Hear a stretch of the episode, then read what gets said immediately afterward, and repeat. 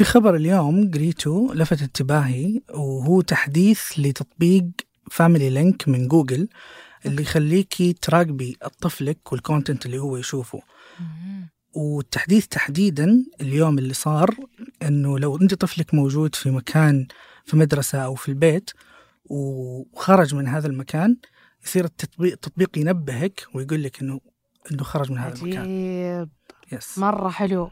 فايش رأيك أنت لو أنت عندك طفل بتستخدمي التطبيق يعني أنا دائما نصيرة ال- الخيارات أو الحلول التقليدية بس آه، ليش لا؟ بالعكس.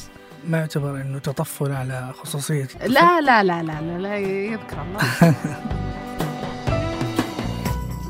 هذا بودكاست الفجر من ثمانية. بودكاست فجر كل يوم نسرد لكم فيه سياق الأخبار اللي تهمكم. معكم أنا وفاء عبد العالي. وأنا أحمد تاج الدين. خبرنا اليوم وزير الخارجية الأمريكي يقول إنه الصين تسرع من خططها للاستيلاء على تايوان. خبرنا الثاني مايكروسوفت تعلن عن تطبيق جديد يصمم الصور باستخدام الذكاء الاصطناعي.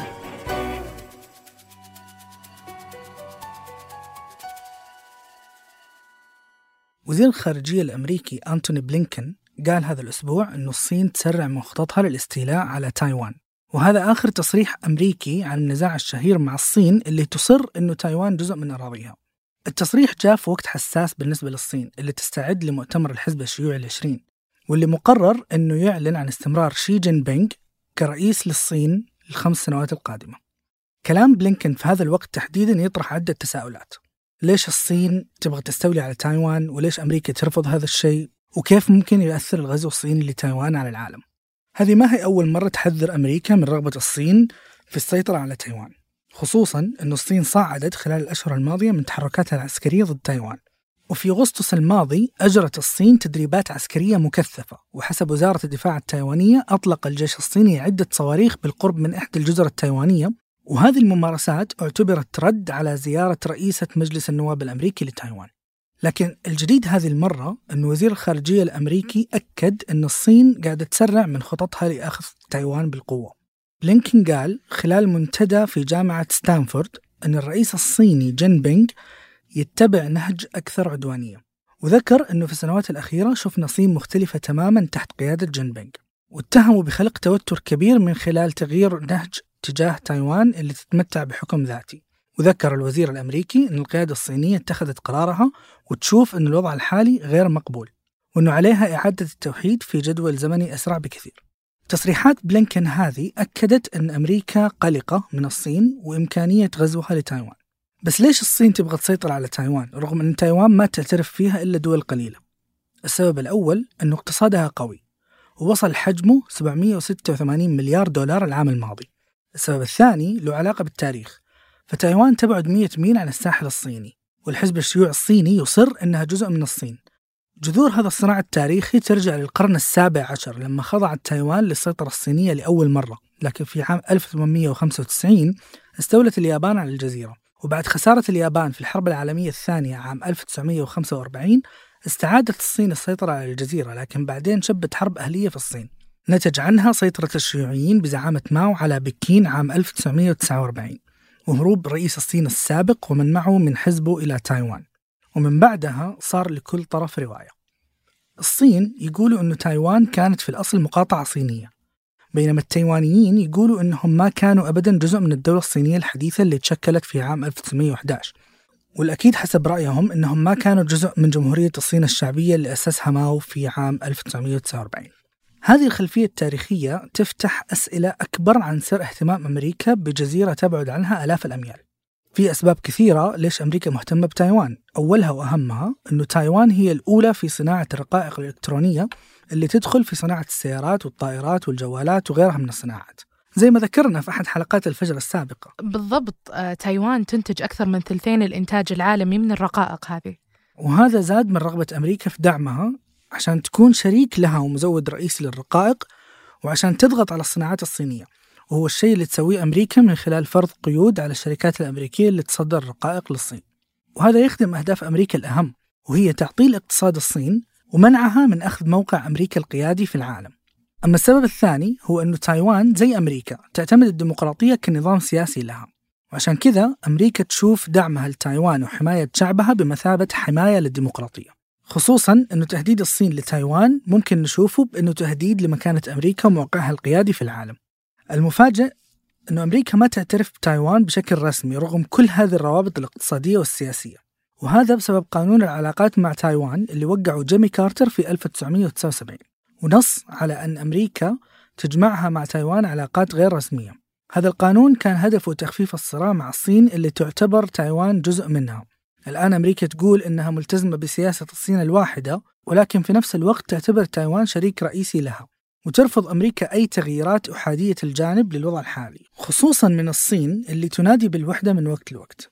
لكن هذه الترتيبات اللي تعتمد على سياسة تعرف بالغموض الاستراتيجي صارت مهددة والخوف أن انهيار هذه السياسة يؤدي إلى مواجهة بين قوى عظمى خصوصا أنه بايدن قال الشهر الماضي أنه أمريكا راح تدافع عن تايوان عسكريا لو غزتها الصين. ورغم أنه هذا التصريح شافه البعض خروج عن موقف واشنطن التاريخي إلا أن البيت الأبيض وضح لاحقا وقال أنه أمريكا ما زالت ملتزمة بموقفها المؤيد لسياسة الصين الواحدة. ومع ذلك التصريحات الصينية هذه الأيام تبين أنهم ناويين يصعدوا الموضوع ضد تايوان. وفي الأشهر الماضية اخترقت طائرات حربية صينية المجال الجوي لتايوان عدة مرات وهذا يؤكد أن العلاقات بين تايوان والصين تدهورت بشكل حاد بعد زيارة بيلوسي. هل بتقدر تايوان تدافع عن نفسها؟ صعبة لأن الجيش الصيني يتفوق على الجيش التايواني في الحجم والإمكانيات والصين ثاني أكثر الدول في الإنفاق العسكري بعد أمريكا. وعندها قدرات تمكنها من شن هجمات بحرية وجوية وسيبرانية. لكن لو صارت مواجهة عسكرية بعض الخبراء يتوقعوا أن تايوان في أحسن الأحوال ممكن تحاول إبطاء الهجوم الصيني وتمنع هبوط القوات البرمائية الصينية على شواطئها وتشن هجمات بأسلوب حرب العصابات إلى أن تصلها مساعدات خارجية. هذه المساعدة غالبا بتكون من أمريكا اللي تمد تايوان بالأسلحة. رغم أنه كل دول الخليج ما تعترف بتايوان كدولة إلا أنه لو حصل غزو فتأثيره راح يمتد لها كغيرها من دول العالم. زي اللي يصير الآن خلال الحرب الأوكرانية. والسيناريو الأول المحتمل في حالة الغزو هو أنه أمريكا راح تدعم من بعيد تايوان بالأسلحة وممكن تسعى لفرض عقوبات على الصين. وحسب تايوان أي هجوم صيني راح يكون له تبعات سلبية أسوأ حتى من اللي نشوفها الآن خلال الأزمة الأوكرانية. ومن التداعيات المحتملة اضطراب في سلاسل الإمداد العالمية وارتفاع في أسعار المنتجات الغذائية ونقص في الرقائق الإلكترونية. بالإضافة لحظر بعض الدول تصدير السلع الأساسية زي الرز والقمح لسد احتياجاتها المحلية. أما السيناريو الثاني والأسوأ هو اندلاع مواجهة مباشرة بين أمريكا والصين وهذا يعني أن العالم على مشارف حرب عالمية ثالثة بين قوتين عظمى. لو كنت زيي تعاني علشان تلاقي صور معبرة لعروض ال PowerPoint أو ال Keynote فأزمتك هذه ممكن تنحل على يد مايكروسوفت اللي أعلنت مؤخرا عن برنامج Designer اللي بيكون جزء من حزمة Office هالبرنامج ما راح يصير برنامج تصميم عادي لأنه بيستخدم الذكاء الاصطناعي في توليد الصور وبيعتمد برضو على نموذج DALL-E 2 اللي طورته شركة Open AI واللي مايكروسوفت استثمرت فيها مليار دولار في 2019 واشتقوا اسم هالنموذج من اسم الفنان السريالي سلفادور دالي والرجل الآلي من فيلم الكرتون وولي. البرنامج هذا بالغالب بيكون منافس الموقع كانفا اللي يضم أكثر من 100 مليون مستخدم نشط شهرياً واللي يعتبر برضو من أكثر الشركات الناشئة قيمة في العالم. أما شركة أوبن آي اللي مؤسسها إيلون ماسك للي ما يعرفها هي شركة أبحاث وتطوير في الذكاء الاصطناعي. تقول إن هدفها تطوير أنظمة ذكية تخدم كل البشرية. واستثمار مايكروسوفت فيها يعطيها أفضلية في الاستفادة من أبحاث هالشركة فالذكاء الاصطناعي صار أحد أهم الأدوات اللي كثير من الشركات صارت تستفيد منه في تطوير منتجاتها. ففيسبوك تكلموا في مؤتمرهم اللي أقيم في 11 أكتوبر عن استخدام الذكاء الاصطناعي في تحسين تجربة الواقع الافتراضي في الميتافيرس. وشفنا أبل اللي استحوذت هالسنة على شركة AI Music واللي تستخدم الذكاء الاصطناعي لتصميم الموسيقى. وفكرتها أنه ممكن لأغنية في لعبة فيديو أنها تتغير عشان تلائم الحالة المزاجية للمستخدم أو تتكيف مع شدة حركة الشخص أثناء التمرين. وحتى جوجل اللي تحاول تدمج الذكاء الاصطناعي في كل شيء سواء من الخرائط أو الترجمة أو حتى تلخيص المستندات. بس خلونا نرجع على برنامج Designer وفكرة الذكاء الاصطناعي اللي يولد الصور. البرنامج بيكون فيه منه نسختين. النسخة الأولى مجانية والنسخة الثانية بتكون جزء من حزمة مايكروسوفت 365 لكنه ما زال تحت التجربة. بس المتوقع أنه بيسهل على الكثير من الناس حياتهم وبيعطي برامج مايكروسوفت ميزة تنافسية على مستندات جوجل مثلا.